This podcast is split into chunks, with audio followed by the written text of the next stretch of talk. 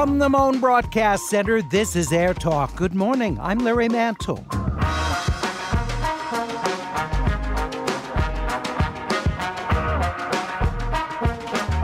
COVID 19 hospitalizations in New York continue to plateau and aren't declining at the rate public health officials had hoped. Our daily coronavirus updates ahead will ask our physician why the region most affected isn't seeing much of a curve. Also, the proper way to handle facial coverings and surgical masks. The risk of COVID 19 exposure can actually increase if a mask is exposed to the virus and the wearer doesn't take it off correctly. And the nation's largest investment fund, the California Public Employee Retirement System, has endured the recent stock market hit like everyone else. We'll find out how CalPERS is doing.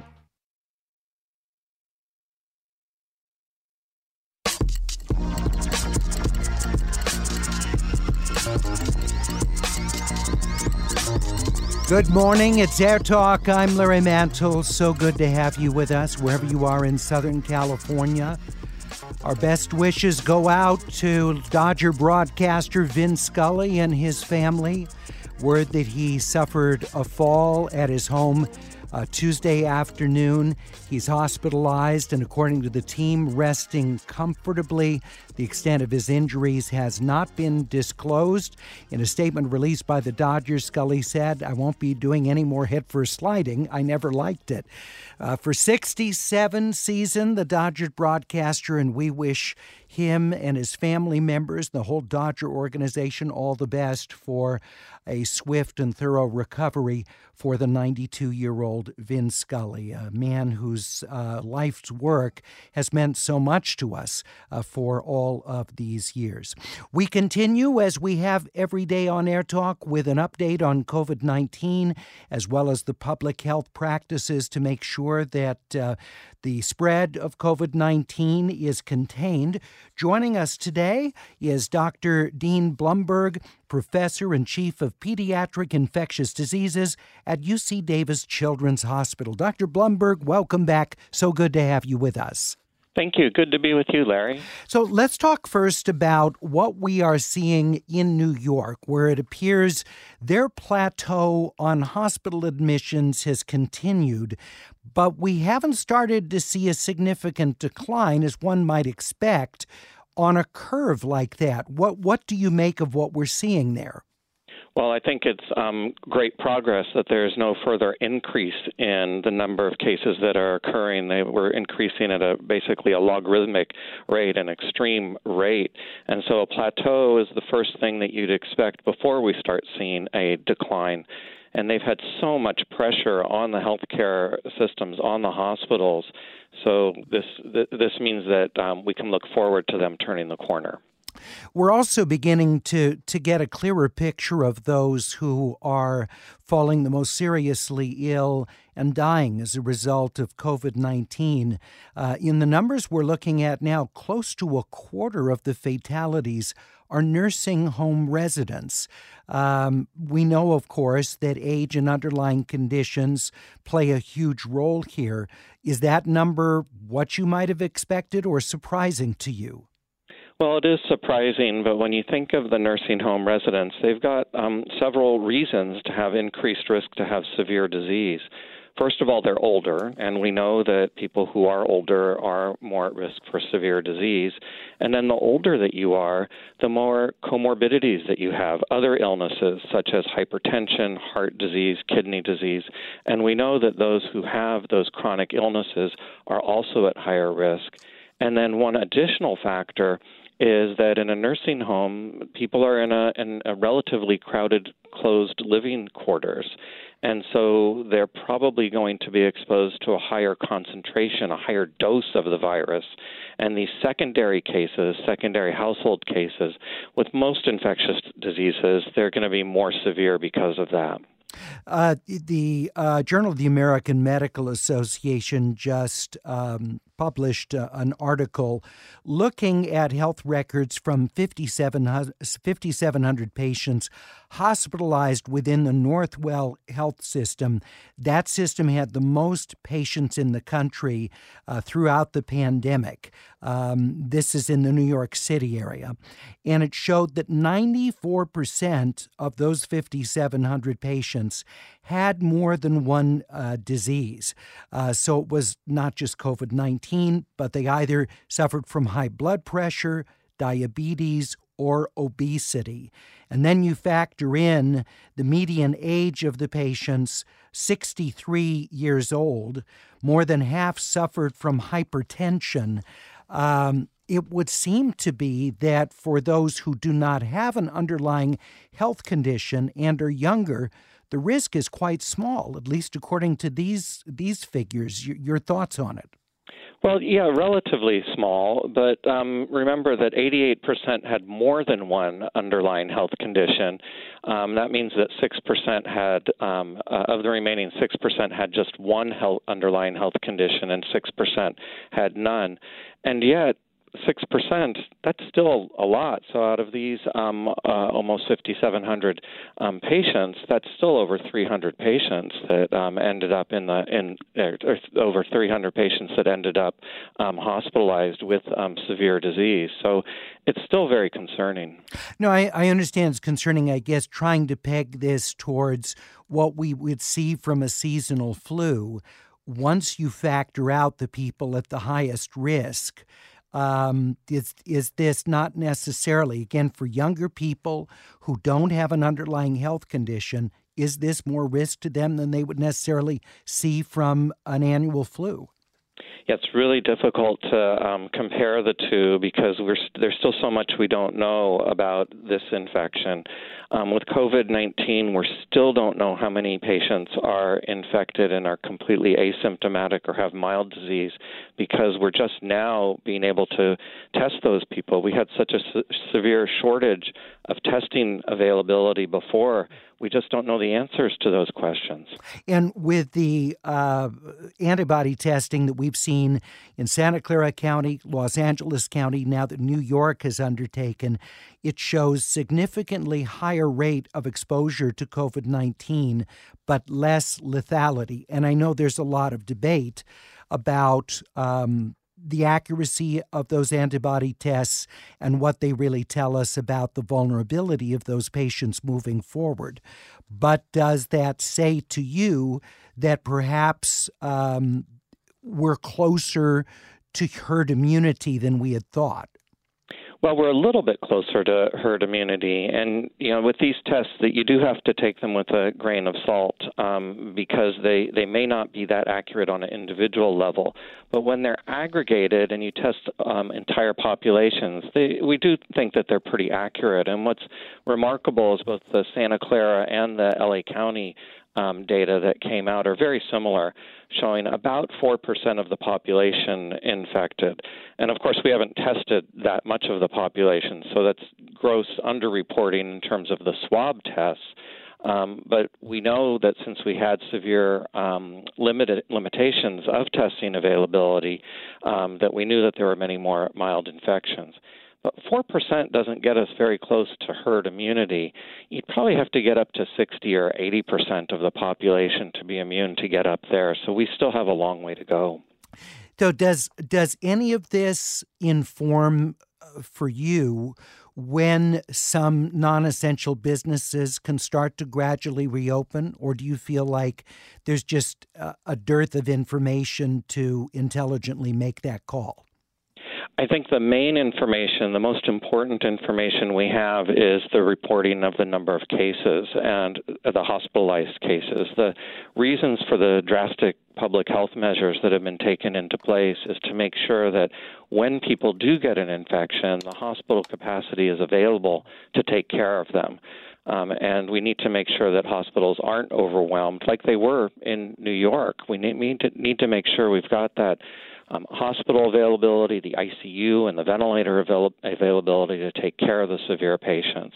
So once we've seen the flattening of the curve that we've seen in California, I think now's the time to think about loosening up the restrictions, but of course not loosening them up to the way we were before. We're not we're not going back to life um, uh, the way before this happened um, for quite some time.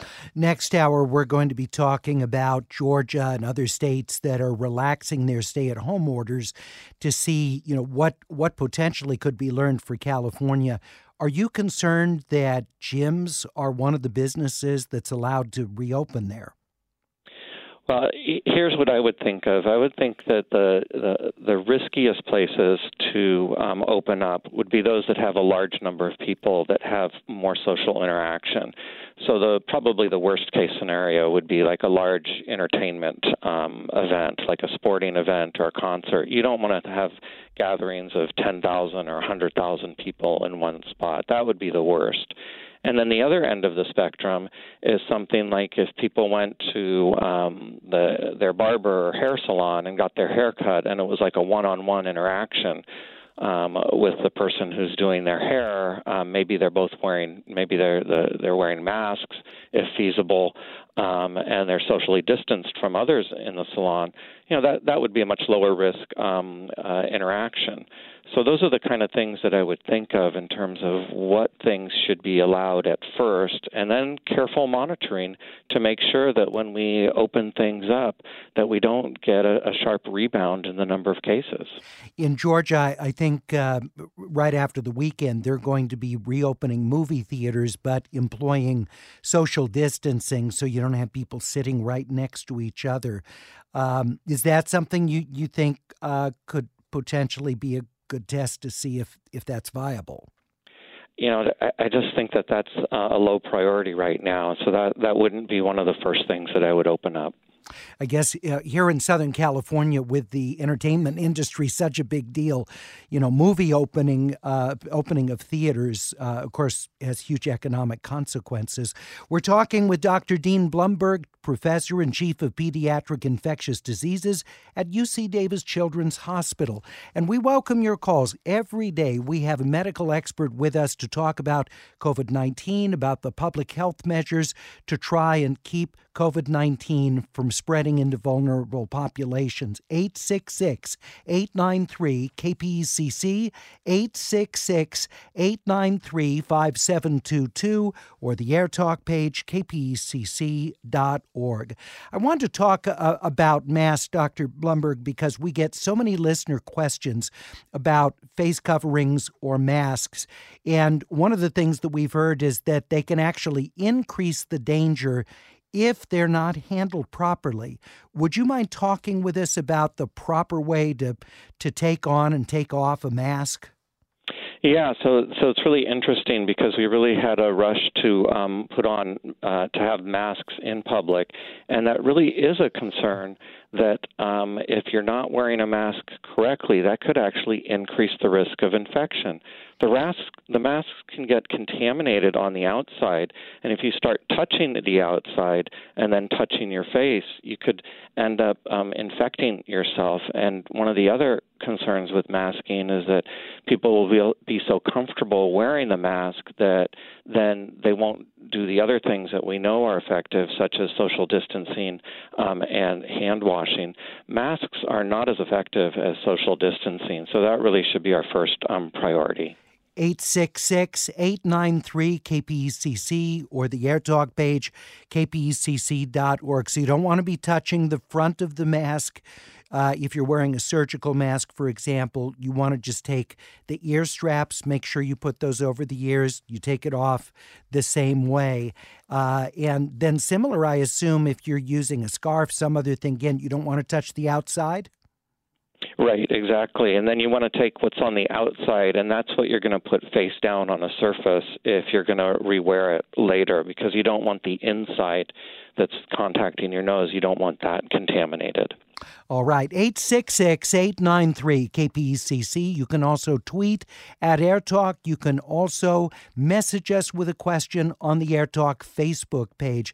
New York Times reporting today that physicians have uh, seen many parents uh, stay away, you know, pediatricians particularly, um, when their kids need to get vaccinations over concerns about exposing them to COVID 19. As a pediatric infectious disease specialist yourself, have you seen that drop and are you concerned? Yeah, absolutely. We've seen that drop. We've seen um, pediatricians um, and family practitioners that the the patients, the parents, just aren't bringing their kids in, and some of them are afraid to go to the doctor's offices because they're concerned there might be increased risk for exposure. Now, most, if not all, doctors' offices are going to have uh, mitigation plans in place to decrease risk. And these immunizations are critical for children. The last thing we want is for there to be a measles outbreak uh, uh amidst this COVID 19 crisis. And for young children, for example, they need their immunizations against whooping cough. The youngest children, those less than six months of age, have increased risk of dying from whooping cough. And so we want to make sure that we get them protected and don't delay the immunizations. Uh, I presume that offices uh, are generally using good practices to to try and uh, make sure that kids and their parents aren't exposed. Right. So many what many offices are doing is, for example, they'll see healthy patients in the morning and have the sick patients in the afternoon, so that the healthy patients um, have decreased risk of exposure. They're making sure that in the waiting rooms they have adequate space for um, for social distancing. Those are the kind of things that are being done by individual practices. Here in California, Governor Gavin Newsom announcing yesterday that it's okay for hospitals to move forward with with non emergency surgeries. These are scheduled surgeries that were put off because of, of concerns about capacity from COVID 19 patients. Uh, are, are, you seeing at the UC Davis medical centers those types of surgeries resume? Yeah, I think all hospitals are are trying to figure out how they can resume these types of surgeries. And I just want to remind people that although they're they're quote unquote elective surgeries, nobody wants to do surgery. Nobody wants to have surgery done on them. These surgeries are, are really important. So, for example, if somebody has a lot of back pain and they need surgery, postponing that surgery means they continue to have back pain. And so these underlying issues still need to be addressed, and they are important. All right. Um, Ethan in Monrovia wondering when will there be enough tests that anyone who wants to take a test, whether symptomatic or not, is able to do it. Let me just uh, throw in the postscript that uh, Los Angeles Mayor Eric Garcetti announced that for anyone who is an essential employee, that they will now be able to be tested uh, even if they don't have symptoms. So, when do you think that will be further broadened? You know, I really don't know when that's going to occur.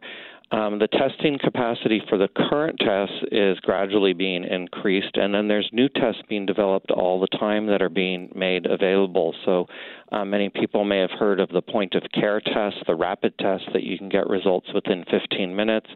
That's an advance, um, although that's not quite as accurate as the tests that take longer, that are mostly hospital or large commercial laboratory based tests. All right, we'll continue our conversation with Dr. Dean Blumberg, UC Davis Children's Hospital. He's professor at UC Davis, the School of Medicine, and chief of pediatric infectious diseases.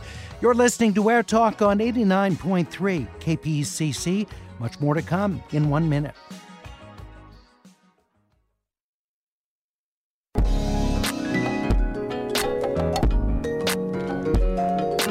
So good to have you with us on Air Talk. I'm Larry Mantle. Just a reminder Film Week comes your way tomorrow, 11 o'clock on 89.3. A chance to find out what's worth your while to watch at home during this time when movie theaters are closed.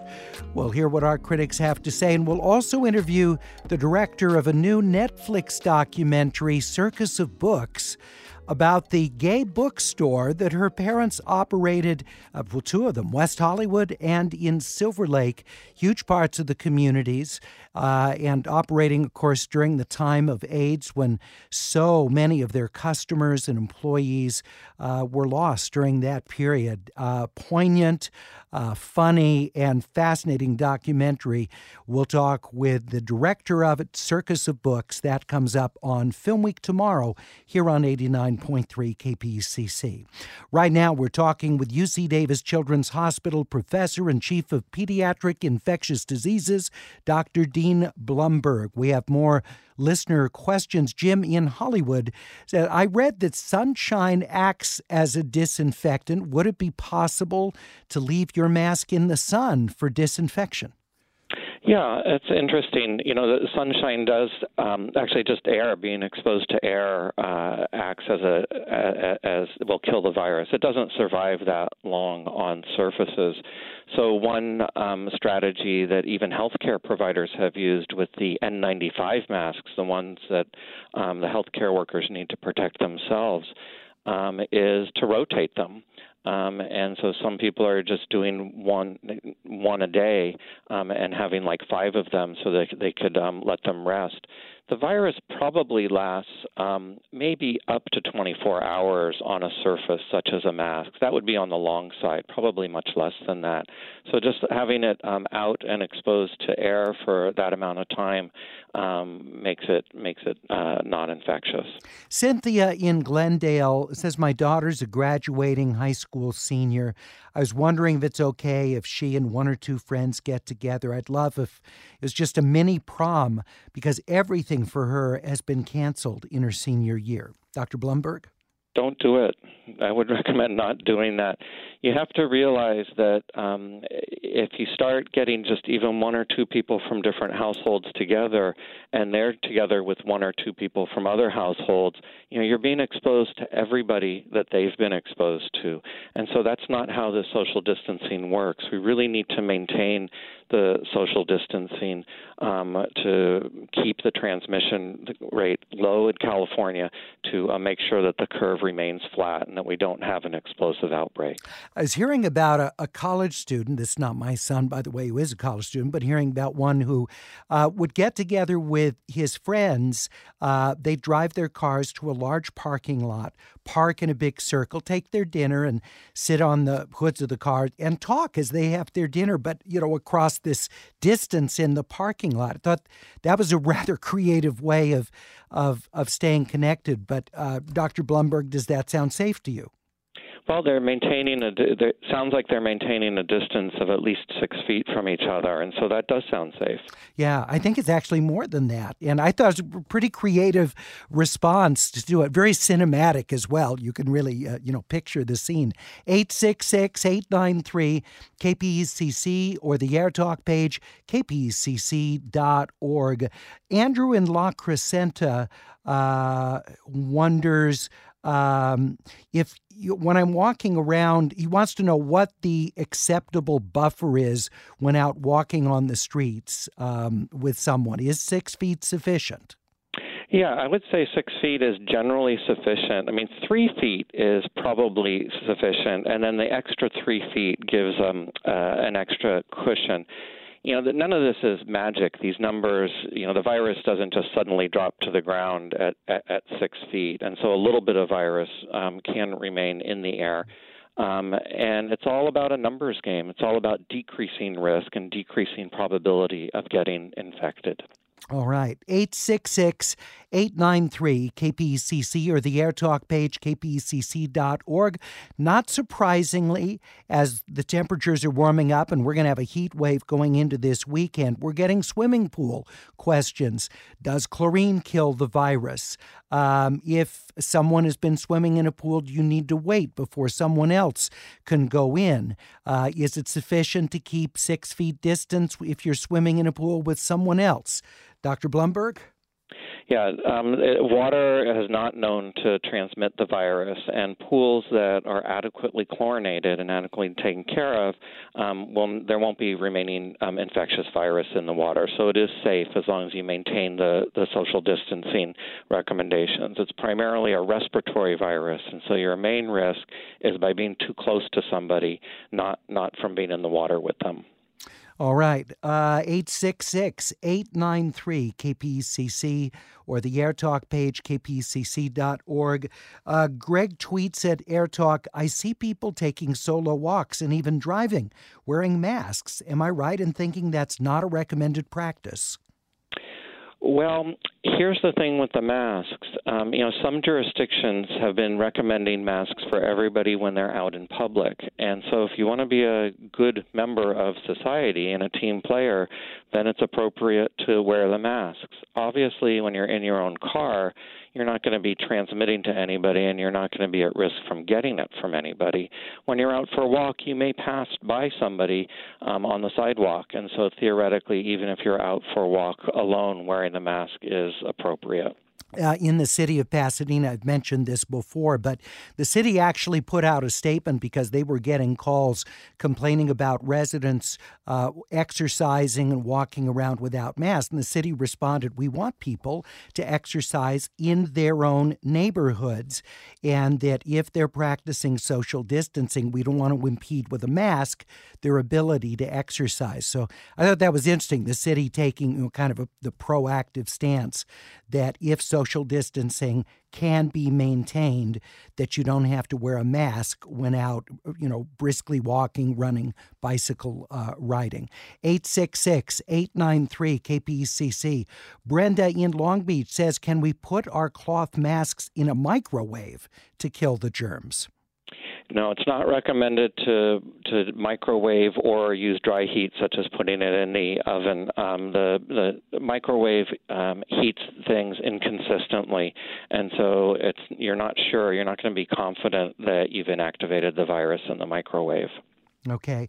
Uh, Zara in Glendale says, My father is 95. That's great, Zara, 95. But he has an eye appointment for his glaucoma. Should I take him? Yeah, I would call the doctor. I mean, glaucoma is a serious disease. We want to make sure that he doesn't have any um, vision loss from that.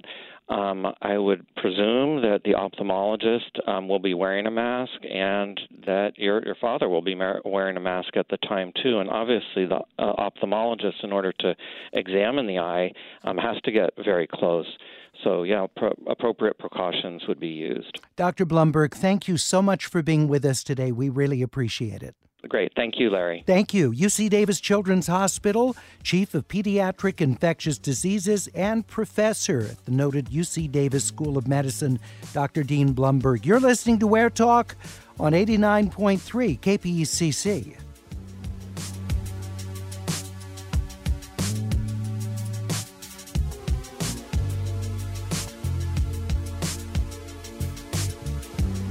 We have all these studies that are flying around about antibodies uh, and testing that's being done, uh, trying to determine what uh, particular types of interventions with COVID 19 might be effective, uh, what might even be harmful if patients are, are given them. All of this is particularly difficult because we don't have the kind of time uh, to have peer reviewed studies, double blind studies, and the like. So, oftentimes, uh, health uh, practitioners are having to dive in with very limited or even contradictory information. Joining us to talk about how we should weigh these kinds of, of you know, very quickly conducted studies is Dr. Uh, Ivan uh, Oransky. Uh, Dr. Oransky is co creator of the blog Retraction Watch. It focuses on retractions of studies in science journals. He's also vice president of editorial at Medscape and teaches medical journalism at NYU's Science, Health, and Environmental Reporting Program. Dr. Oransky, thank you very much for being with us today. Thanks for having me, Larry. So, we are in a very difficult time here where we crave information because the stakes are so high, but the typical sorts of peer reviewed studies um, take time.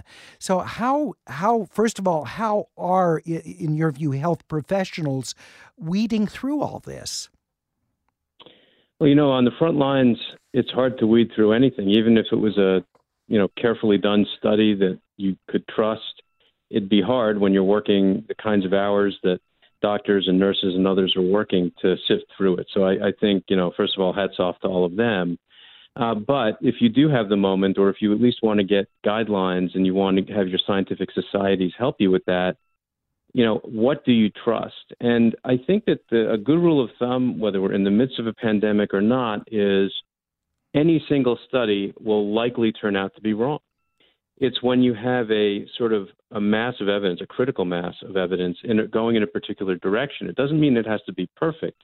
You do have to make a decision at some point about what to trust and what seems valid. But generally, the first study isn't going to give you the answer. You may get lucky, but if we keep doing what, frankly, we're doing, which is rushing to publication and maybe cutting corners or at least not doing things as rigorously as we want, you know, we're going to end up uh, with a problem. When we look at earlier pandemics or epidemics, I mean, going back to SARS or Ebola, with some of the earliest studies that came out about those uh, when they were new viruses, um, how, much, how many of those studies were just flat out wrong? you know, and I want to be careful here because wrong means a lot of different things to a lot of different people. I, I sort of think about it more as, you know, rigorous and useful. And most of what came out in the early days turned out to not be particularly useful. Doesn't mean it was fraudulent, doesn't mean people were doing the wrong thing. But if you look back, particularly at Ebola, only because that's, you know, give or take, uh, you know, five, six, seven, you know, five, six years ago, excuse me, you know, things were somewhat different back then in terms of the speed of publishing in terms of how many papers were available for everyone to see, but it wasn't as dramatically different as, say, when SARS was happening in like 2003. But a lot of those studies during Ebola, they didn't turn out, they didn't pan out. Again, nothing wrong with doing them, but you know, some of the drugs that we're now testing for, uh, you know, for coronavirus were actually tested back then and had not very useful results, or or they not very positive results. Uh, and that's again, that's all fine to study. You actually want to study rather than just go and use them. But a lot of it turned out to either be wrong in terms of what we knew about the disease, uh, or in terms of what the treatments were. We're talking with Dr uh, Ivan Oransky, who's co creator of the Retraction Watch blog. If you have questions for him about how we best weigh studies uh, in these very early days of COVID 19, we're at 866 893 KPCC, 866 893 5722. One of the things we've seen with the novel coronavirus is uh, different studies that have come out about um, how the virus is spread. You know, is it aerosolized, for example? Um, how far would someone have to be uh, to to be safe? There's a lot of conflicting information about that, and so you know, what do we know now about um, the ability of the virus to travel? Yeah, so the we know that the virus is able to travel, and that hasn't really been controversial. The question is, in what forms does it travel that are still problematic, you know, or infectious, right? And so, for example, we just yesterday wrote about a study that came out of uh, a lab in China where they had tried to sort of figure out what had happened on a particular, you know, bus in terms of who got infected based on someone who was known to be positive. And based on the findings, they said, well, the virus can travel 15 feet when it's aerosolized, you know, and still be infectious. In other words, still be virulent. Um, well, it's virulent anyway. It can still be infectious and viable.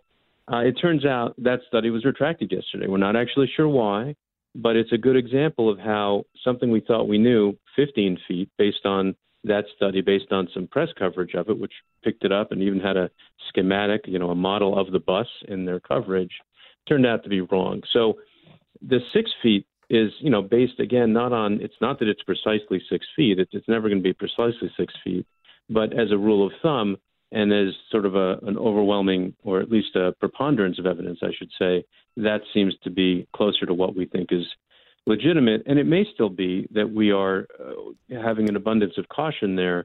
But it's hard to argue in the midst of a pandemic that we should, you know, be a million times precise, more precise than we're able to be given what we know. We'll continue with Dr. Ivan Oransky joining us on Air Talk, co creator of the blog Retraction Watch. And again, you have questions for him about how we should best weigh studies that, uh, particularly in these early days of COVID 19, uh, haven't had much time and haven't had much of any peer review. 866 893 KPCC or the Air Talk page, kpcc.org, back in 90 seconds.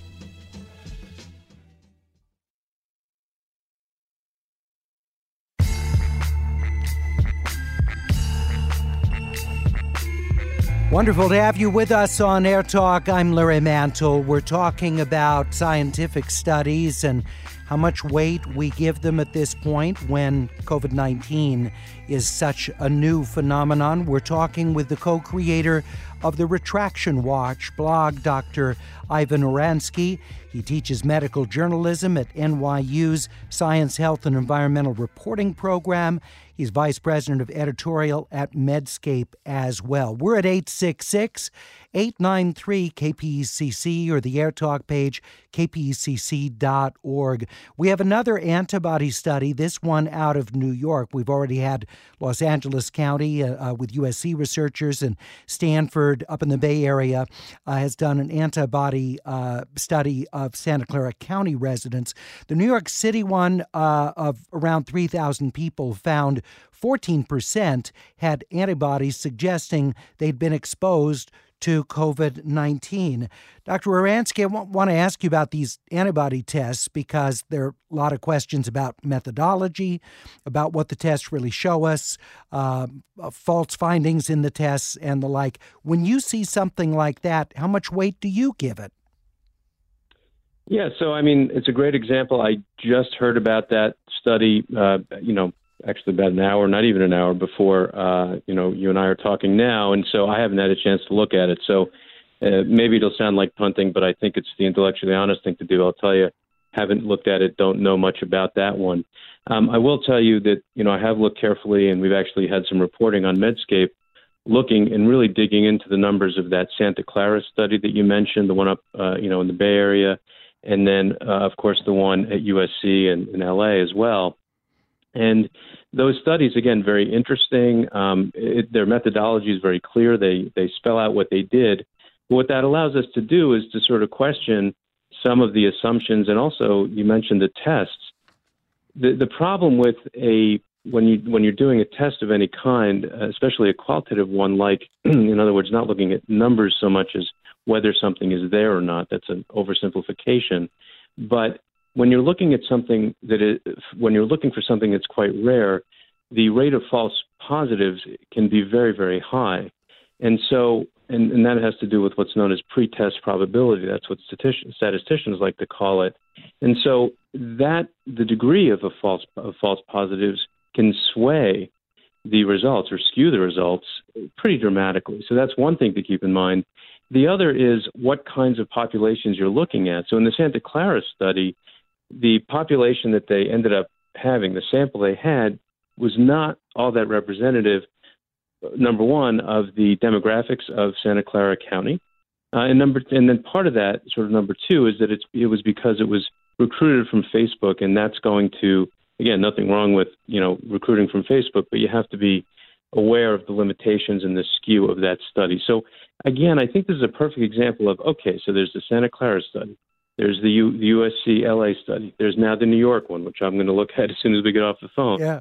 Um, I'm sure there'll be others. Let's put them all together and actually try and figure out what's going on rather than, you know, because there are other studies that have shown not the opposite so much, but much smaller numbers. So let's gather those and figure it out. And just to add a little more, uh, and this is not to put you on the spot with a conclusion, I just find it interesting. Governor Cuomo, he, he himself uh, cautioned the data was preliminary.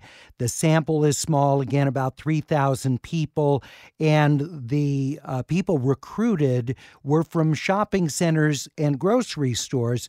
So um, the self selections, obviously, they're healthy enough to be out to be shopping at that point. Uh, New York City, by the way, had an even higher exposure rate, 21% statewide. It was that 14%. So, uh, you know, it's just an example. And, you know, Governor Cuomo pointed this out in his news conference this morning. Uh, that's a pretty narrow selection uh, of of the total New York population, Dr. Oransky. Oh, that's right. And I, um, although right at the moment I'm speaking to you from Western Massachusetts, I, you know, work in New York and uh, teach in New York, as as you know, Medscape's based in New York as well. So uh, I'm I'm particularly interested in in these numbers, uh, even just personally, rather than just looking at them sort of as an academic, if you will. Uh, but you know, this you know, New York has been hard hit by this, and a lot of the questions about the Santa Clara study, for example, were, well, if you extrapolate that to New York, it would mean that more than the entire population of New York, given what's known as the confidence intervals. In other words, the degree of um, sort of how confident you can be about the results, the range, more than the entire population of New York would have had to have been infected with COVID for those results to be sort of consistent. So you can see how there's even those ranges can really they can just make a big difference. What about how um, news media report this? Uh, obviously, with Medscape, you've got a level of expertise there that not every news organization has. So, what what are the things you think it's important for those of us? talking about these studies to keep in mind the best ways to contextualize them, particularly in this era of clickbait, where even you know large and and well regarded news organizations will quickly get these studies out with a grabber headline. Well, that's right. So, you know, I'm, I should, you know, whether it's full disclosure or a, a promotion, you'll be up, you know, you and your listeners can judge. But I'm president of the Association of Healthcare Journalists, as well as teaching medical journalism at NYU. So these are issues I think about a lot, and frankly worry about a lot because I see the uh, the pressures that my colleagues uh, at all sorts of newsrooms and working as freelancers and what have you are under. And so, how do you balance that? Because you do want to get information out to people, and it's important that we frankly hold uh, researchers and institutions accountable just the same way we should hold politicians accountable. I'm not trying to say they're all, they all have the same motivations, but we do have to at least ask tough questions about these data and what have you. And I, you know, one of the ways that I think we can do that is you can sort of summarize what we know now in a way that is quite compelling and actually may have end up with a better answer than if you just sort of follow every study and then forget that the last study happened. And again, I get the the urge for clickbait. I, I understand the need to drive page views and all of that, but you know, I think that's a really unsatisfying experience, uh, and certainly non-informative, uninformative experience for a reader, or a listener, or a viewer. And so, if we're think, keeping that in mind, because you know, readers again, listeners and viewers as well, they're gonna they're gonna tune out. They're gonna click to another site. They're gonna put down the newspaper uh, if they feel like every day they're hearing a totally different story, and there isn't at least the acknowledgement that there's a reason why every day they're hearing a somewhat different story. Uh, Norma writes on the page right now widespread anecdotal evidence, whether it's blood clotting, heart damage, etc., witnessed by medical personnel in the thick of things, seems to be pretty valuable. Uh, how, how do you weigh it, Dr. Oransky? Well, I think it's valuable if put in context. I completely agree with that, actually. And, you know, at Medscape, where we are, uh, you know, our readers and our again viewers are and users are medical professionals, whether they're doctors, nurses, other healthcare professionals. They understand that these are really important anecdotal bits of information, stories from their colleagues around the country, around the world. We've we've featured coverage from what happened in Italy and what experience did they have. We have videos from China, actually experts from Wuhan who have talked about what their experience was. Well, those are actually all really valuable if they're put in context. So, yes, this is what happened, and you know what? It might be worth trying. There's a you know really active discussion right now about ventilator protocols. What kinds of mix of oxygen should you use, and what settings should you use? All fairly arcane to the to most readers, but certainly very important. And I can tell you that our readers at Medscape are really, you know, they're lapping that up, and I can understand why because they want to know, and they don't want to wait for this long process of vetting, which is critically important, but which again does take time if done properly and well. Thank you so much, Dr. Oransky. Really appreciate your joining us today and talking about how we best weigh uh, medical studies that are out on COVID 19. We appreciate it. My pleasure, Larry. Thank you. Co creator of the Retraction Watch blog, Dr. Ivan Oransky joining us on Air Talk. Coming up, we'll talk about the nation's largest pension fund. It's right here in California, known as CalPERS, the California Public Employee uh, Retirement System. And we're going to talk about how it's faring in the wake of the market volatility that we've seen. The stakes are very big for cities, counties, and for the state of California. We'll be back in just a minute on Air Talk.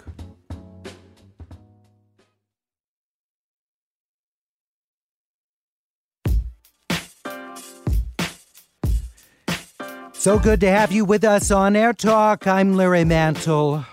I hope, uh, even with all that's going on, that you've had a good morning so far. We're going to turn our attention now to a subject that's importance of all of us. Uh, you don't have to be a a CalPERS pensioner like me. Uh, I'm I'm in CalPERS from my days working at Pasadena City College, and millions of people are.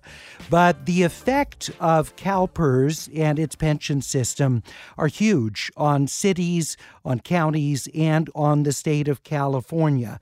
It's uh, suffered, of course, like everybody has, in the wake of uh, what's happened on Wall Street. But to try and quantify it, that is senior reporter reporter for the Wall Street Journal's Financial Investigations and Projects team, uh, Cezary Podkul. Cezary, thank you for joining us.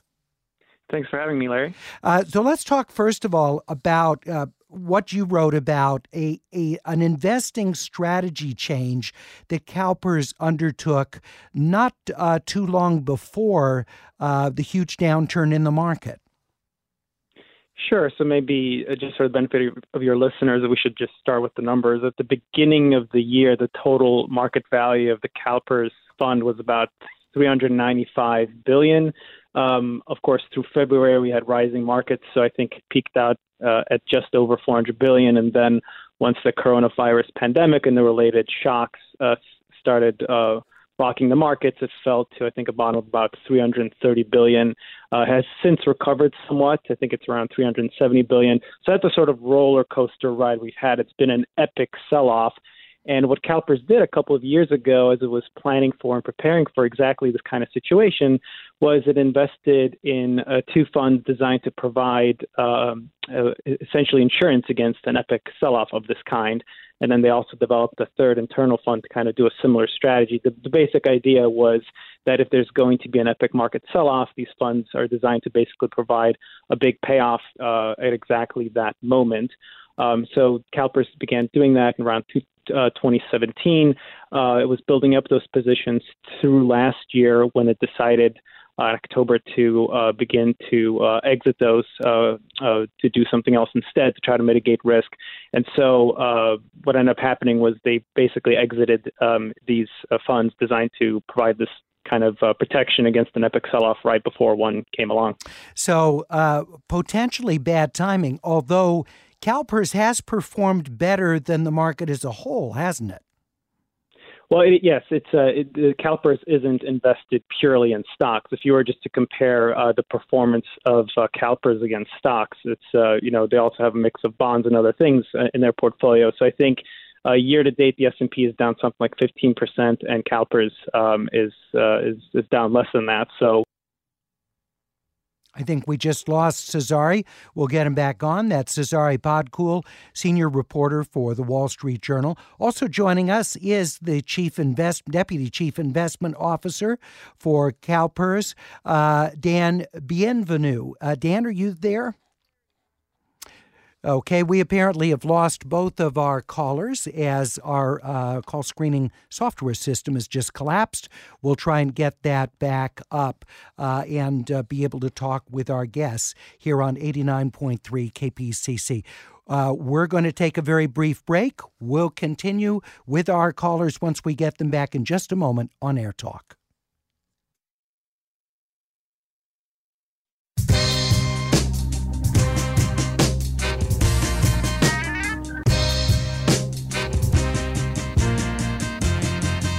Good morning. It's Air Talk. I'm Larry Mantle. So good to have you with us. My apologies that right in the middle of our segment to close the hour, uh, we technically lost everything at all. The whole phone system crashed. And uh, we will talk to those guests about CalPERS, coming up very soon on a future program. My apologies uh, about that. We are, are not able to reconstitute it for this hour of Air Talk. Coming up a little bit later, we'll be talking about wildlife that you've seen around Southern California that wasn't there, wasn't visible before. As fewer people are on the streets, as parks are closed, golf courses and the like, we're seeing the kinds of uh, wildlife that we haven't seen so much of. So we'll open up the phones to hear from uh, listeners. I was I was uh, on the phone with my mother the other night, looking out the window and the golf course that's um, down the ways from me. I I look up, I see this thing bounding across the golf course. It's a deer.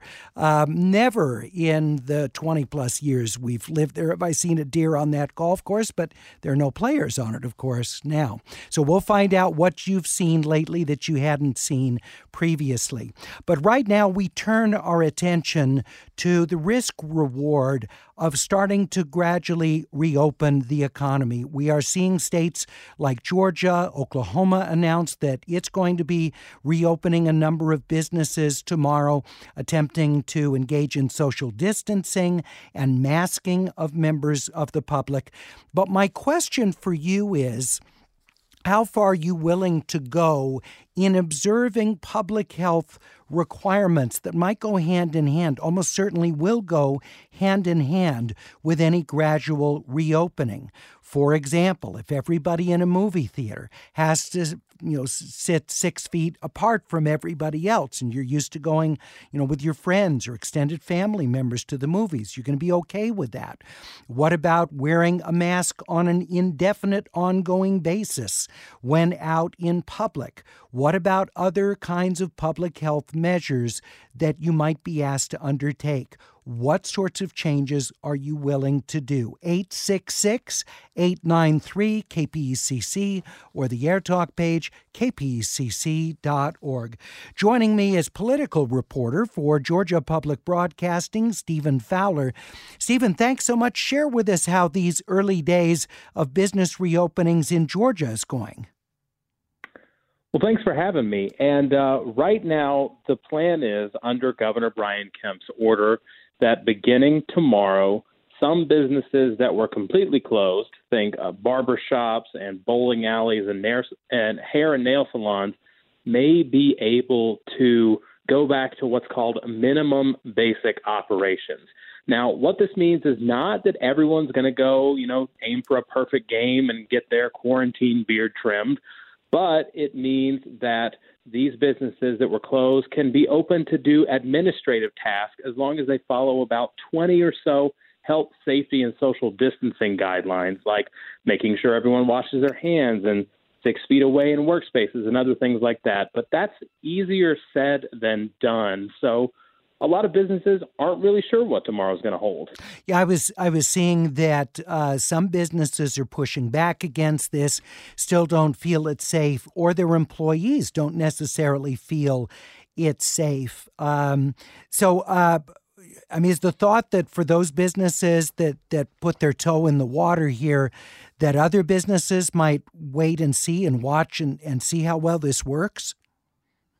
Well, most other businesses in Georgia are also under this minimum basic operations standard. Um, that, practically speaking, again, means that a lot of people are teleworking or not really being in their offices. On Monday, restaurants, which for now have been offering curbside service or takeout only, restaurants are going to be able to open up their in restaurant dining as long as they keep people socially distant apart from each other. But even then, many restaurant owners have said they're not doing that until they feel it's safe. I also wonder about the economics of that. And Stephen, if you encountered restaurant owners who say, you know, if I reopen under that kind of distancing and have that many fewer tables, yeah, with the margins we run, that's not going to be profitable. Is that also an issue? That's certainly an issue. You know, there are some places. Think, you know, Waffle House, which is a you know based here in Georgia.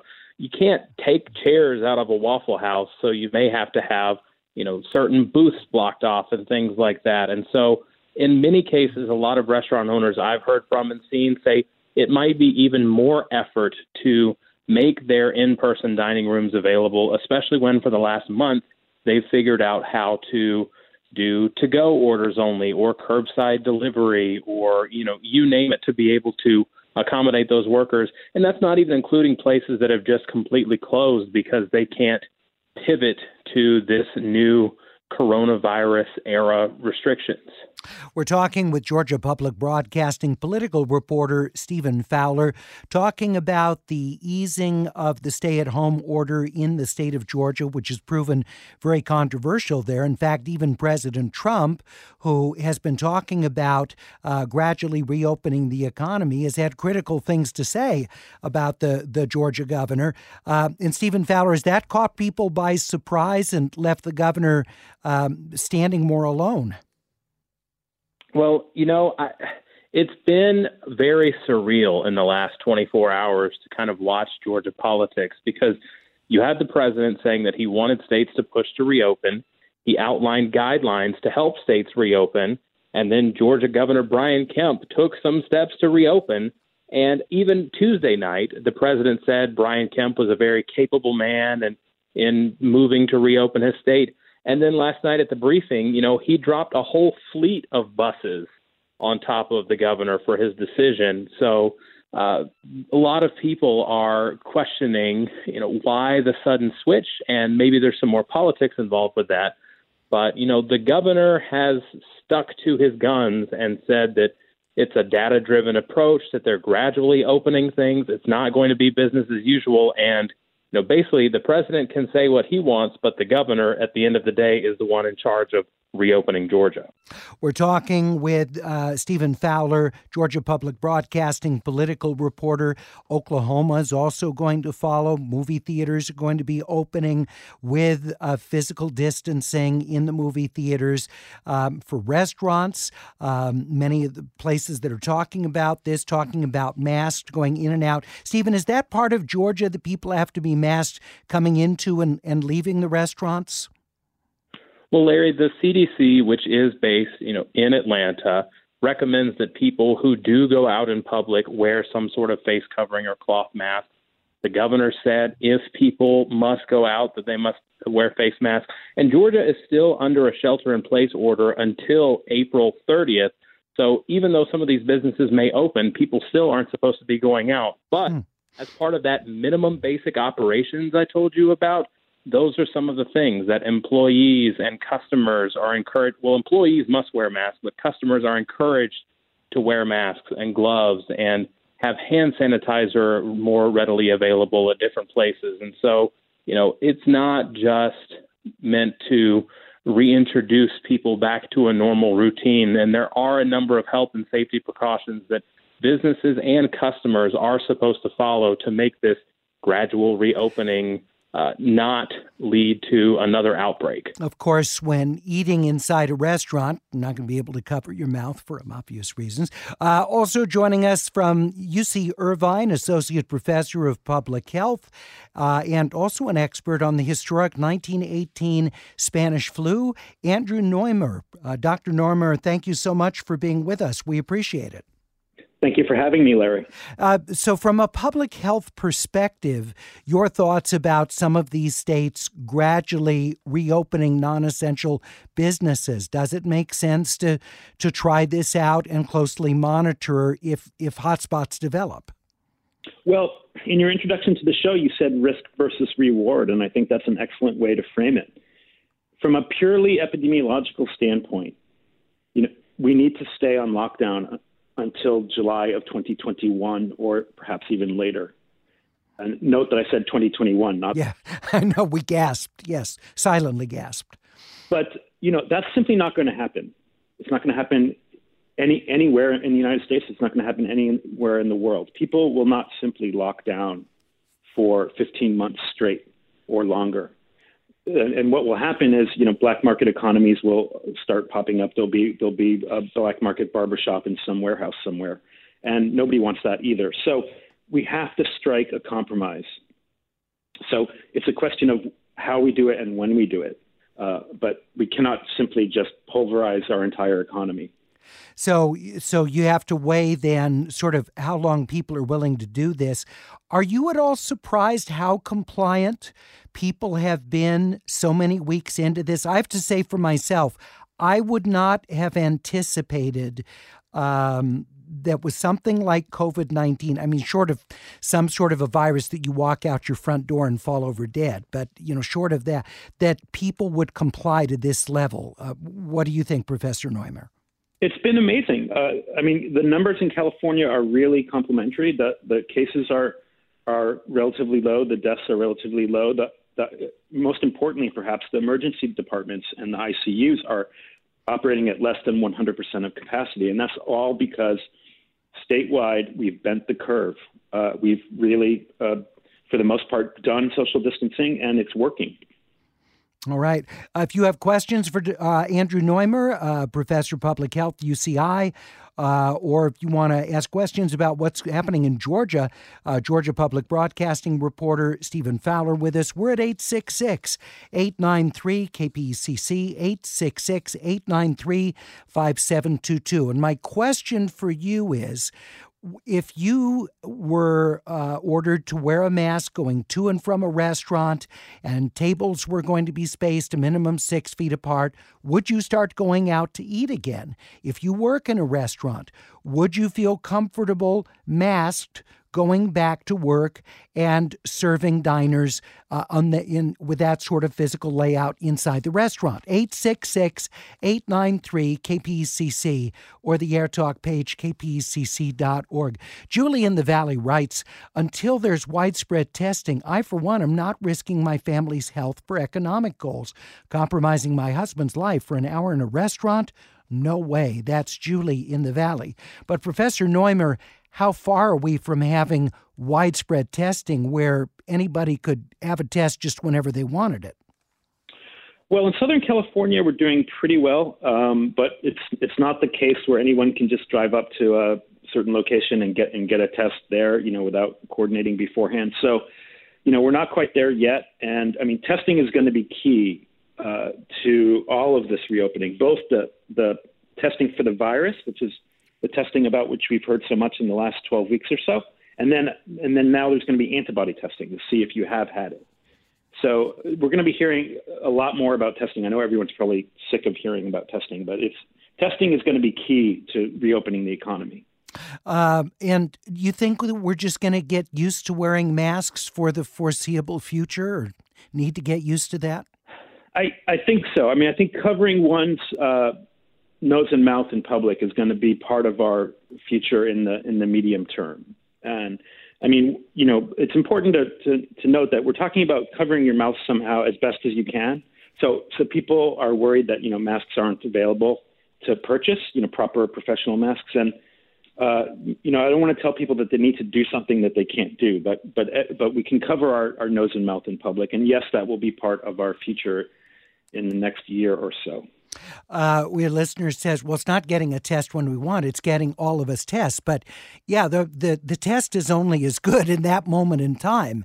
So it's not just that everybody's tested; it's that everybody's continuously tested. Essentially, when you want it, uh, or at a, at a given period of time, that would be the only way that you would be absolutely certain that someone uh, doesn't have COVID nineteen and would potentially be spreading it. Eight six six eight nine 993 KPCC. Norma writes on the page, seems to me one of the biggest problem with some public places is bathrooms. I have no problem going to the movies and sitting apart, but then I have to go to the restroom and there's no social distancing. Same with the park or same with the beach. Professor Noymer, how could that be dealt with? Well, I, I guess uh, we're all going to have to to get creative, and uh, may, maybe you know uh, the restroom will be like in some gas stations where you have to get the key first. Um, you know, that's a very good point that your your listener makes. And you know, as the government mandated lockdowns start to ease across the country and here in our Southern California region, all of your listeners are going to have to calibrate what level of risk that they are willing to take for themselves and for their household. So people are going to have to think about what's acceptable to them, and they're going to have to think actively about it. All right.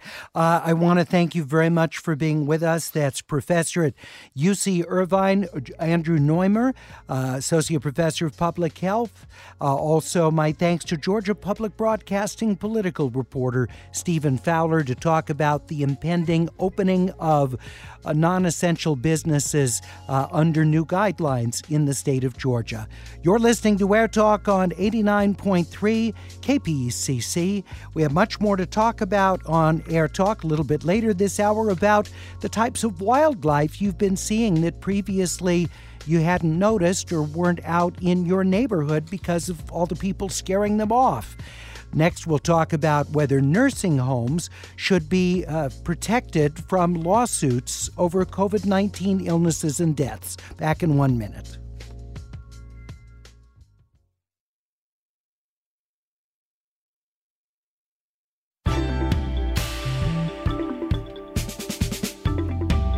California's healthcare industry is lobbying Governor Newsom to sign an order that would protect doctors, hospitals, nursing homes, and senior care living facilities from lawsuits.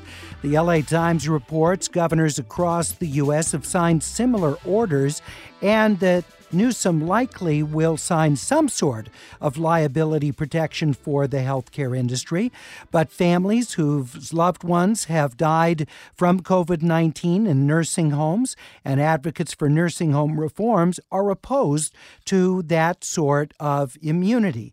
Joining us to talk about the issue uh, and whether there should be such liability protection is Maura Dolan, a legal affairs writer for the Los Angeles Times. She wrote the story that I just uh, uh, quoted from. Maura, good to have you with us again on Air Talk. Uh, good to be here. Thank you. Uh, with the other states that have done this, has this kind of liability protection varied in how far it goes, or is uh, do they seem to be largely cookie cutters of each other? Uh, they're they're similar, but they're one that the industry is advocating for California. I am told is much broader. And in the states that where these orders were issued, they were very most of these states were very hard hit by the pandemic. And I was told that these other states do not have caps for medical malpractice damages as California does. All right. It makes a difference in how much you can get, obviously, in a lawsuit. Sure. Um, and, and I assume the concern that the industry is expressing is that if they're hit with a slew of COVID 19 lawsuits, that, um, you know, for some of them, it puts them out of business. If you're talking about nursing homes or the liability for hospitals and doctors puts them in the hole. Yeah, their argument was it would slow them down in responding to this emergency because they would have to second guess everything they did. And they're saying that the state wants nursing homes to accept COVID patients from the hospitals to free up room in the hospitals. And but if they can be sued for this because the this incoming patient spread it to other people, uh, they'll have difficulty doing that in the future. And has Newsom uh, telegraphed in any way what he's apt to do? You know, I'm only hearing from second sources. Uh, I mean, people who have talked to the administration because he did his office didn't respond to our requests uh, for comment on this. But I've been told these other people have been told that he's going to issue something. But those who oppose it seem relieved that he didn't issue it immediately, and they suspect that his staff is working on it to perhaps narrow it from what the industry wanted. All right. We're talking with Maura Dolan, Los Angeles Times legal affairs writer, who's written about this effort uh, of health uh, um, facilities to be granted immunity, including nursing homes. We reached out, by the way, uh, to multiple organizations uh, who are engaging in this lobbying effort, including uh, the California Assisted Living Association, California Association for Health Facilities, California Medical Association. Uh, we also requested uh, representative of the California Hospital Association and LeadingAge, an advocacy organization organization, but we were uh, not hearing back from them in time uh, to include them in the conversation.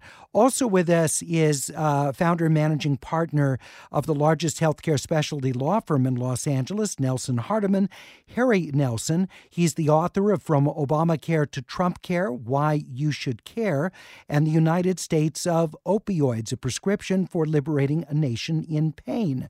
Mr. Nelson, thank you very much for being with us. I know that your firm consults a great deal with nursing homes. Uh, what are your thoughts about providing a blanket COVID 19 immunity to them?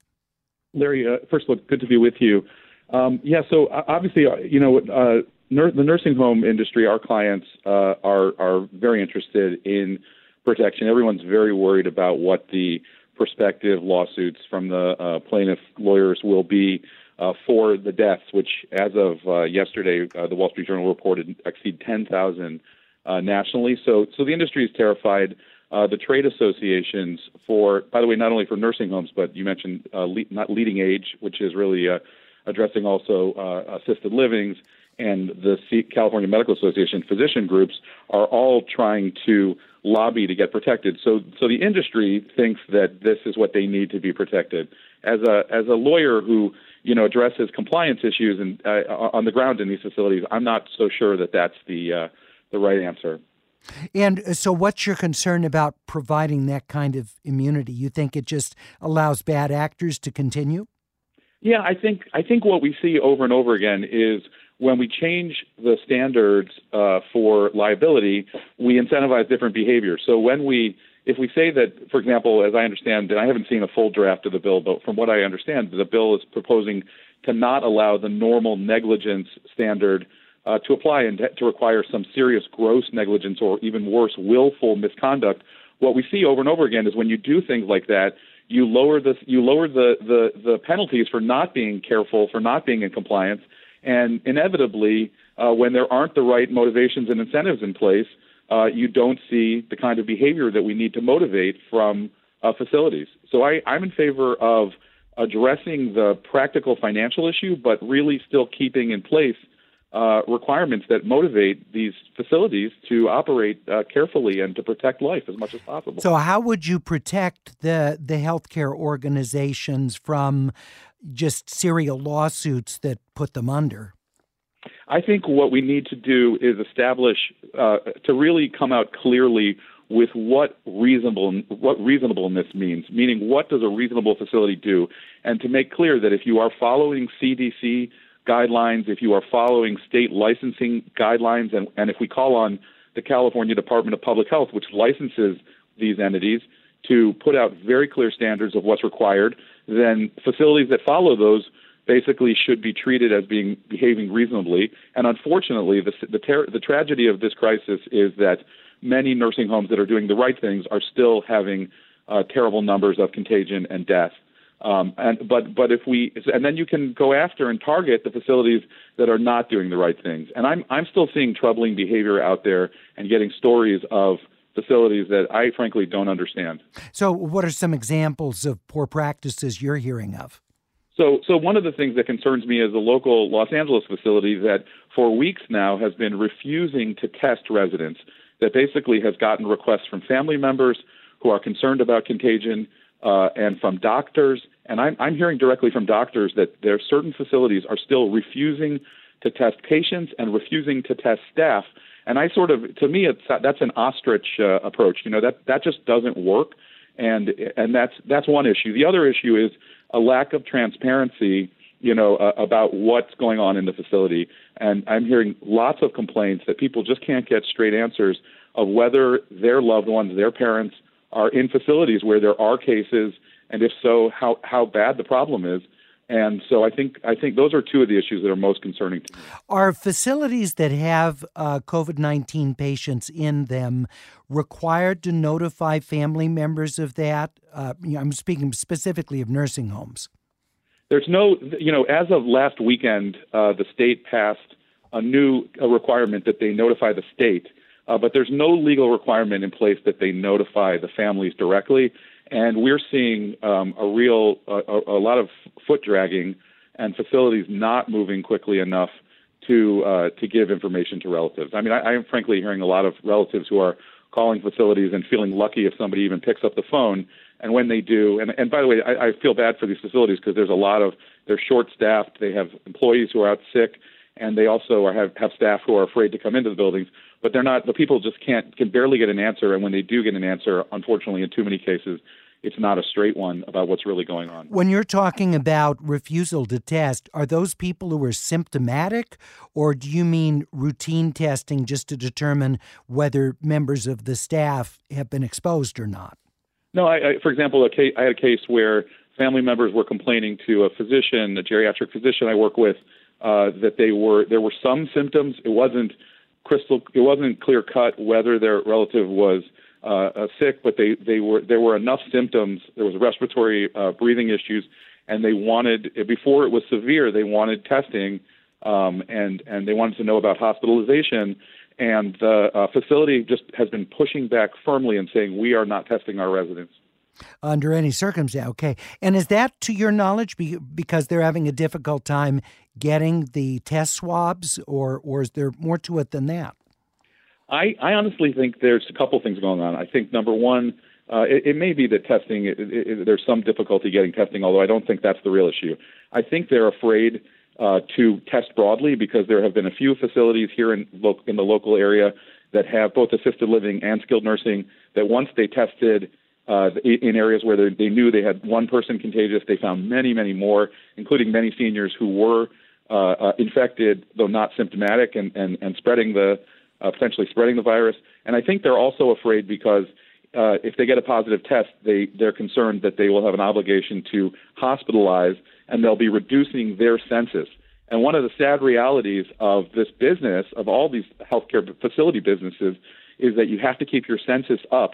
And so they don't want to have to be in a position where they either have to transfer a patient to a hospital or, or more likely what's happening is these facilities are being emptied out because people are taking their parents home and so they're not getting the facilities aren't getting paid. So the economics of the facilities are driving facilities to want to keep residents on site uh, so they get paid and not have people pull their parents out and take them home to care for them. We're talking with attorney Harry Nelson of uh, Nelson Hardiman Law Firm in Los Angeles. He works with nursing homes and senior care facilities on compliance and risk management. Maura Dolan, Los Angeles Times legal affairs writer, also joining us. Uh, Harry, what what about um, the economics of nursing homes? You know, setting aside what what the you know census is, uh, beds occupied at a particular uh, facility. On the liability front, are you concerned that if the door is left open for liability in other than truly gross negligence, that that could put a number of these places out of business. And, you know, with the aging population, that's going to be a problem. I, I think that's a legitimate concern. Uh, so I do I do think, by the way, even long before COVID nineteen, California has one of the most um, pro uh, um, elder abuse, pro pro uh, resident, anti facility elder abuse laws in the country. So these facilities have already been under the gun whenever there's anything that goes wrong, and I think that the COVID nineteen crisis is going to lead to a flood of cases um, and there's going to be a feeding frenzy. And I, I absolutely think that there is legitimate concern here that that process needs to be managed, and we have to do something to to, to take care of this out of control legal challenge that we have of, of a system that encourages lots of lawsuits to be filed and forces out payments. I think it's it's a problem not only for the nursing homes themselves, but for the insurance companies uh, that we could be talking about, you know, multi-billion dollar uh, uh, losses here uh, that could put a lot of people out of business. Maura Dolan, LA Times. Um, where is uh, the majority of the pushback against this immunity coming from? Uh, from that nursing home uh, reform coalition.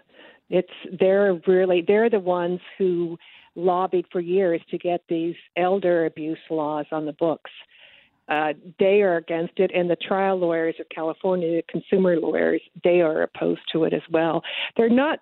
They do, but they said the trial lawyers say that existing law already has a lot of protection, both federal and state law, for uh, medical workers during an emergency.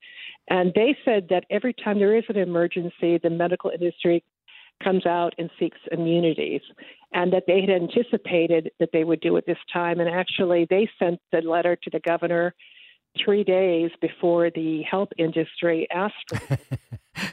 it's a very powerful lobby, the health industry, and it's every organization. I mean, so many organizations signed that letter. Yeah, uh, it's it's astounding, and so um, have have the um, reform advocates talked about the issue of, of defensive medicine, or or or they just think that, that that's a red herring that that that's not going to be an issue. They said that these nursing homes and obviously not all of them. I'm sure there's some very good ones, but the vast majority are for profit. They pay their staff very, very little, so staff members are forced to work more than one job.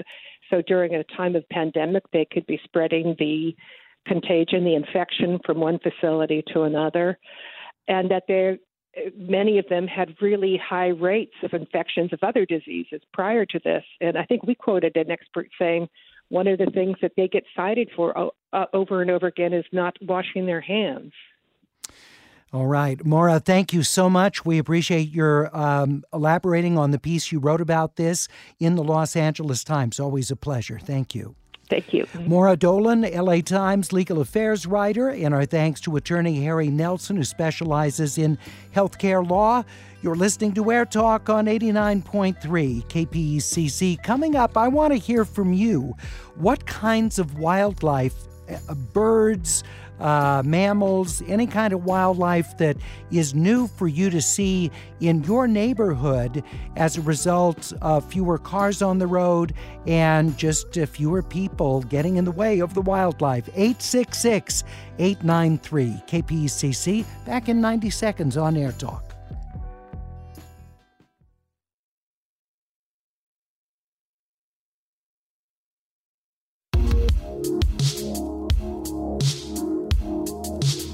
I've been hearing from people who live in New York City that um, when they go out for their evening walks, they're seeing a type of wildlife they've never seen in such abundance. That's right, the uh, typical street rat. Rats are apparently everywhere on the streets of New York because the typical restaurant. Uh, garbage uh, containers that they're used to being able to get into are no longer being filled with food. So the poor rats have gone out in the streets running around trying to find ways to uh, survive this. But here in Southern California, my question for you is what kinds of wildlife are you seeing in greater abundance as we have fewer cars on the road, as things are much quieter in the evening hours, fewer people are out and about? We're at 866 893 KPCC or the Air Talk page, kpcc.org. With me from the University of California California's Cooperative Extension Human Wildlife Interactions Advisor, Niamh Quinn. Niamh, it's good to have you with us again on Air Talk. We appreciate it. Um, first of all, have, have you noticed anything in your neighborhood more than what you'd seen before? Niamh, are you there? All right, we'll try and get her back. 866 893 KPCC or the AirTalk page, kpcc.org. Also with us is the president of uh, science for the nonprofit Friends of Griffith Park, uh, Gerry Hans. Gerry, good to have you with us. Good to be with you, Larry. So, Gerry, what, what are we seeing in Griffith Park these days? Well, th- this may be stating the obvious, but of course, the big difference in wildlife behavior is based upon the lack of noise disturbance uh, that they're experiencing, and it's cred- incredibly peaceful in Griffith Park for the wildlife right now. One of the big factors, I think, is the reduction in noise because we don't have all the noisy helicopters coming by. That's gone to absolutely zero. And then also, we have um, a major lack of cars, and some of the roads that were open to cars are now closed off to cars, and only hikers are allowed on those. All right.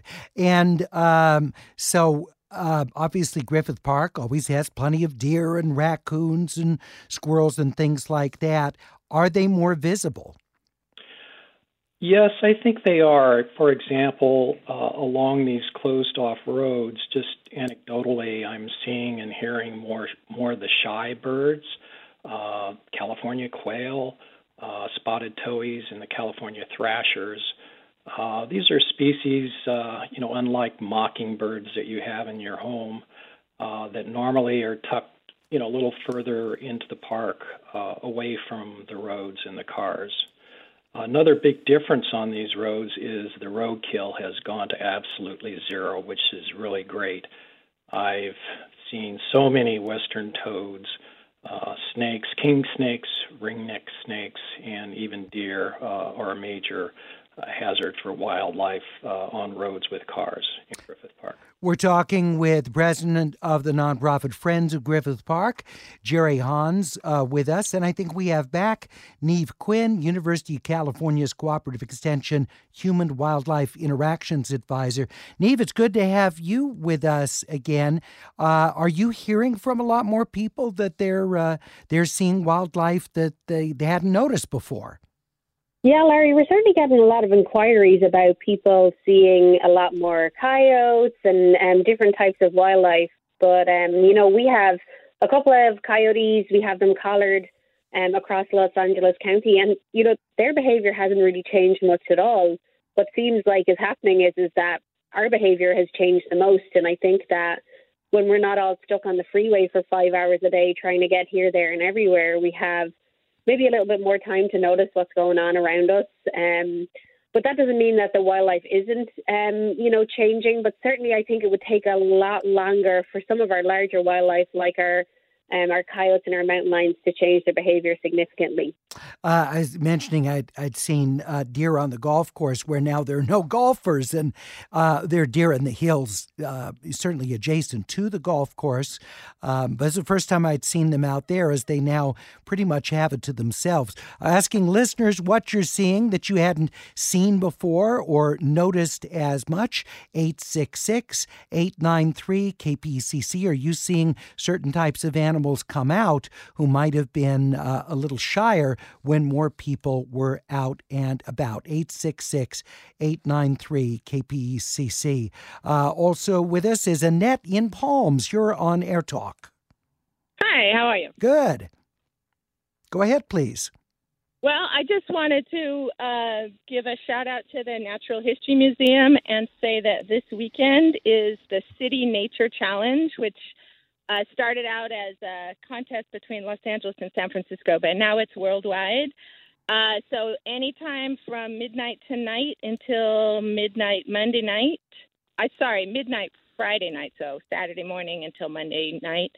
Um, everybody should t- document what they see, take some pictures, send it into iNaturalist using the app, um, and it can be spiders, lizards, bugs, snails, birds, all right. Very good. Well, it's a very good time to have the City Nature Challenge take place, uh, as long as people, of course, are doing physical distancing at the same time they do it. Annette, thanks very much. 866 893 KPCC.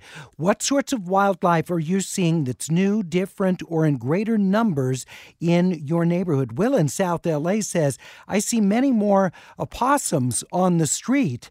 Um, yeah, I guess because fewer cars, it's a lot safer we were uh, hearing about in Griffith Park, not seeing the roadkill, which is great, uh, that we're seeing previously because of that. 866 893 KPCC. Zach, in Highland Park, what are you seeing more of? Yeah, hey, uh, lots of a bird called a red whiskered bulbul. A bulbul? Yeah, yeah, from India apparently. Oh, so they're not natives here, huh? No, no, but a really beautiful song and really playful. Kind of look like a cardinal, but a different coloring. Wow. And where are you seeing them in trees or, or rooftops? Where are you seeing them? Uh, predominantly in trees, feeding off of berries. All right, Zach, thanks very much. Red whiskered bulbuls. Uh, Niamh Quinn, you familiar with those? I am not. I am a mammal ecologist, Larry. So if it doesn't have four legs, I probably don't know the answer. Sounds beautiful, though. 866 893 KPCC or the Air Talk page, kpcc.org. Mike in Glendora, what are you seeing more of? Hi there, Larry. Uh, there's a pack of wild boar that live underneath the Old Town area in Glendora. Really? Yeah, yeah. Uh, there's a couple of dozen of them. I've seen them uh, over the last six months. I've seen them a couple of times, but uh, eight or ten times over since this COVID thing has been going on. I take my dog Lily for a walk every night, and I go around the corner, and there's you know the washes that come down uh, from the mountains to take the the, the rainwater Yeah. down uh, uh, into the ocean. It, it connects with the San Gabriel River. And uh, as I walk along there, there's the motion detector light that comes on in the back alley. And sometimes they'll be just down there uh, drinking the water, and the light usually scares them, and they run back up the street. They live underneath Glendora Avenue. There's a series of culverts under there. So without cars going down the alley, they apparently feel safer to come out now. Yeah, uh, that's really interesting, and I, I'd love to get them on video. Uh, if I do, I'll send it to you. Yeah, that sounds good, Mike. I appreciate it. Mike in Glendora talking about the uh, pack of wild boar. 866 893 KPCC or the Air Talk page, kpcc.org. What types of wildlife are you seeing more of in your community? We'll continue in just one minute.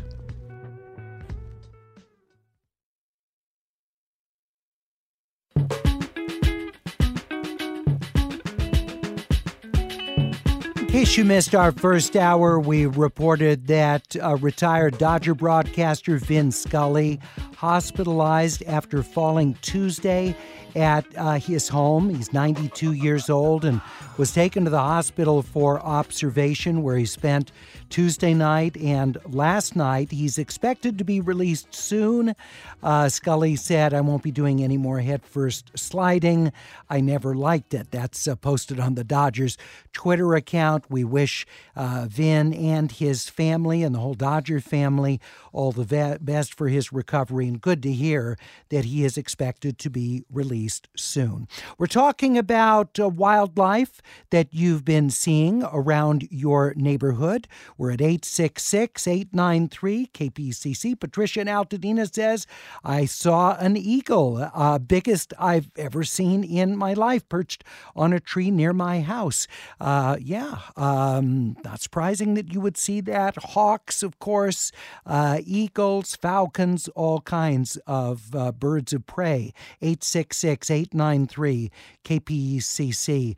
Uh, Akiko in uh, the Mid Wilshire District. What have you been seeing in your neighborhood? Well, it's not so much what I've been seeing, Larry. I got a video from a very good friend of mine who lives in Altadena on Saturday. She'd been hearing strange noises. She tra- chalked it up to just, you know, nothing, a house settling noise. She heard something and she went out to check on Saturday morning and she took a video of a giant brown bear with two cubs that have taken up residence underneath her front. Oh, no. So is she just letting them uh, hang out there? Well, at- at the moment, yeah, she called Wildlife Services, I guess, and uh, Animal Control, and everybody says, "Oh, we don't deal with bears. you need to call your." They're not uncommon, actually, in Altadena, any of those foothill communities. But I hadn't heard about someone living under uh, uh, someone's house uh, before, uh, a bear under there. Uh, Akiko, thanks so much. 866 893 KPCC or the Air Talk page, kpcc.org. Michael in Hollywood, what have you seen recently? Well, Larry, it's not uh, rare to see a raccoon in Hollywood, but uh, a few weeks ago I saw an albino raccoon. An albino. I've never seen. We have a lot of raccoons in my neighborhood. I've never seen an albino one. Niamh Quinn, how how rare are those? Those are pretty rare. There are instances of all sorts of albino, albino wildlife all over the world, um, Larry, but they're certainly kind of the, um, the, the not the norm for sure. So it's very it's pretty lucky to see an albino, um, an albino anything actually. All right. Uh, thanks so much, Michael. Appreciate your reporting about that. Uh, let's see, Joe in Highland Park. You're with us on Air Talk. Hey, um, so I have seen like a week ago, I saw like one blue heron uh, along the Arroyo Seco, and uh, yesterday I saw three of them, and I feel I've seen them by the LA River, but now I'm seeing them like up here in Highland Park. It's kind of cool. Yeah, I've noticed them in the arroyo too, Joe. I saw uh, one heron uh, fly right overhead. Also, there have been flocks of geese that I've seen flying over the area here near our studios in Pasadena, which again, you know, there are plenty of geese throughout Southern California, but I have not seen them before in this area. 866 893 KPCC. Thanks very much. Olivia joining us from Seattle in the Pacific Northwest. Thanks so much. Go right ahead, Olivia.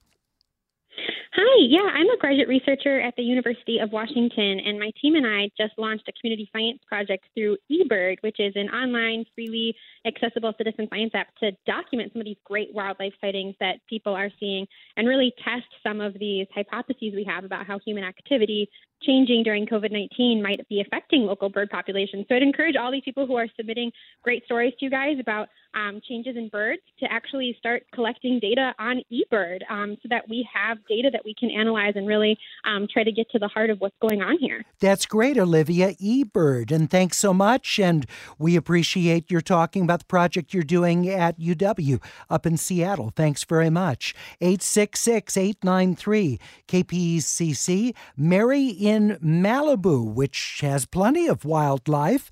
Uh, but although I understand you live in Pacific Palisades, so what have you seen? That's right. I yesterday I saw a baby fawn and its mother uh, cross the street right in front of me in my car, and the mom ran off. The fawn, it, you know, didn't know what to do. It couldn't get up. It, it jump over the fence that she jumped over. So I got out and um, the resident there said that the fawn had been born uh, next to its pool and that the mom drops it off every day, leaves it there all day, like daycare, and then comes back at night and picks it up.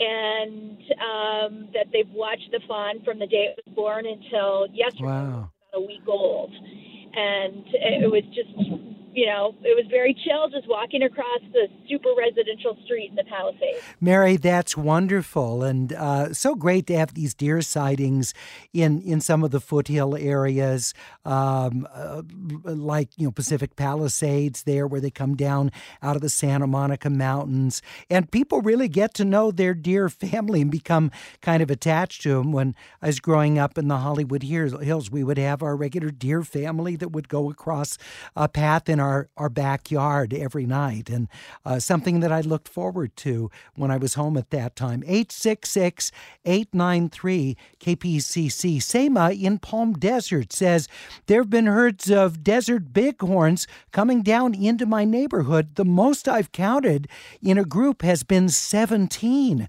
Wow, because you, you used to really have to look hard to see them up there uh, on the Rocky Mountain sides in that area but they're coming down.